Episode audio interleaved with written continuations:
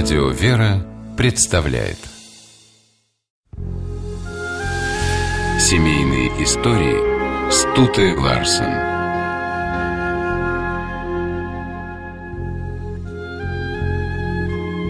Некоторые мужчины не хотят жениться из-за того, что семья будет ограничивать их свободу.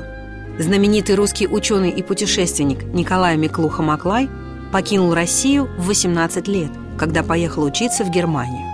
Так началась пора его странствий. Сначала по немецким университетам, а потом и по всему миру.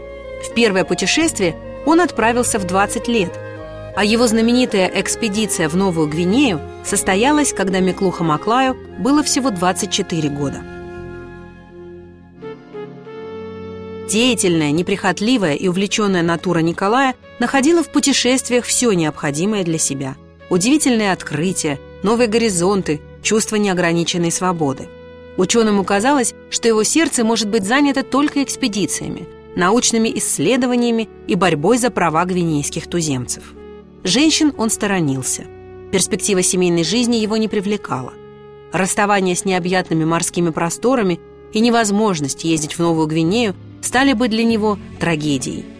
Но однажды в жизни Николая появилась женщина, рядом с которой потеря свободы передвижений по странам и континентам перестала казаться ужасной.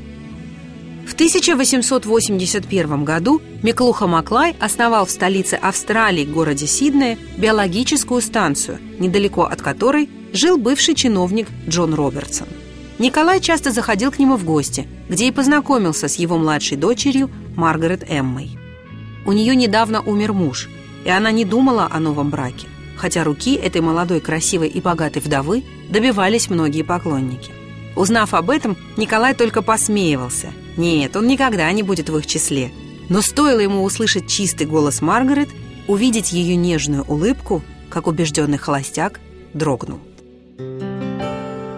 Миклуха Маклай, всю жизнь предпочитавший одиночество, понял, что начал им тяготиться. Все его существо стремилось к Рите, как он ласково называл Маргарет. Однако в своих чувствах Николай долго не признавался, боясь, что рядом с утонченной красавицей будет выглядеть слишком грубо. Сделать ей предложение он так и не успел. Нужно было срочно уезжать в Россию. Вернувшись на родину, Миклуха Маклай очень быстро понял, что медлил зря. Образы загадочных островов меркли в сравнении с возникающим в памяти ликом Маргарет. А ведь путешествие в Россию и обратно займет по меньшей мере год.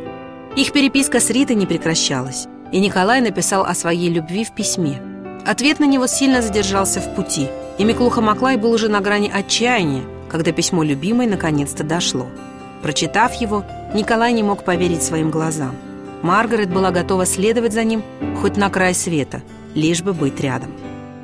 Миклуха Маклай как можно скорее отправился обратно в Сидней, но там его ждали новые проблемы. Отец невесты отказывался дать разрешение на брак. Николай был беден, а его здоровье подорвали долгие экспедиции. К тому же невеста была протестанткой, и в России ее брак с православным могли не признать. У Николая потребовали, чтобы он просил разрешения у самого императора. Миклуха Маклая это не остановило. Скоро высочайшее позволение пришло, и препятствий к свадьбе не осталось. Поженившись, супруги стали жить на биологической станции, где у них родились двое сыновей. Через год правительство забрало здание станции, и Николай решил перевести семью на родину. Маргарет с радостью согласилась, хотя и не знала русского языка. Ей даже были не страшны суровые русские зимы, лишь бы не расставаться с мужем. Николай был счастлив с женой. Одному из друзей он писал «Действительно, я понимаю теперь, что женщина может внести истинное счастье в жизнь человека, который никогда не верил, что оно существует на свете. Сожалению, счастье супругов было недолгим. В северном климате болезни Миклуха-Маклая обострились. Он начал страдать от непонятных болей, и лучшие врачи страны оказались неспособны ему помочь. Николай умер на руках жены после всего четырех лет брака – Маргарита осталась в России, занимаясь изданием трудов мужа.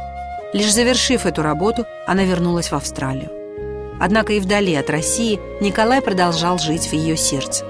И до конца дней она подписывалась как Маргарет де Миклуха Маклай.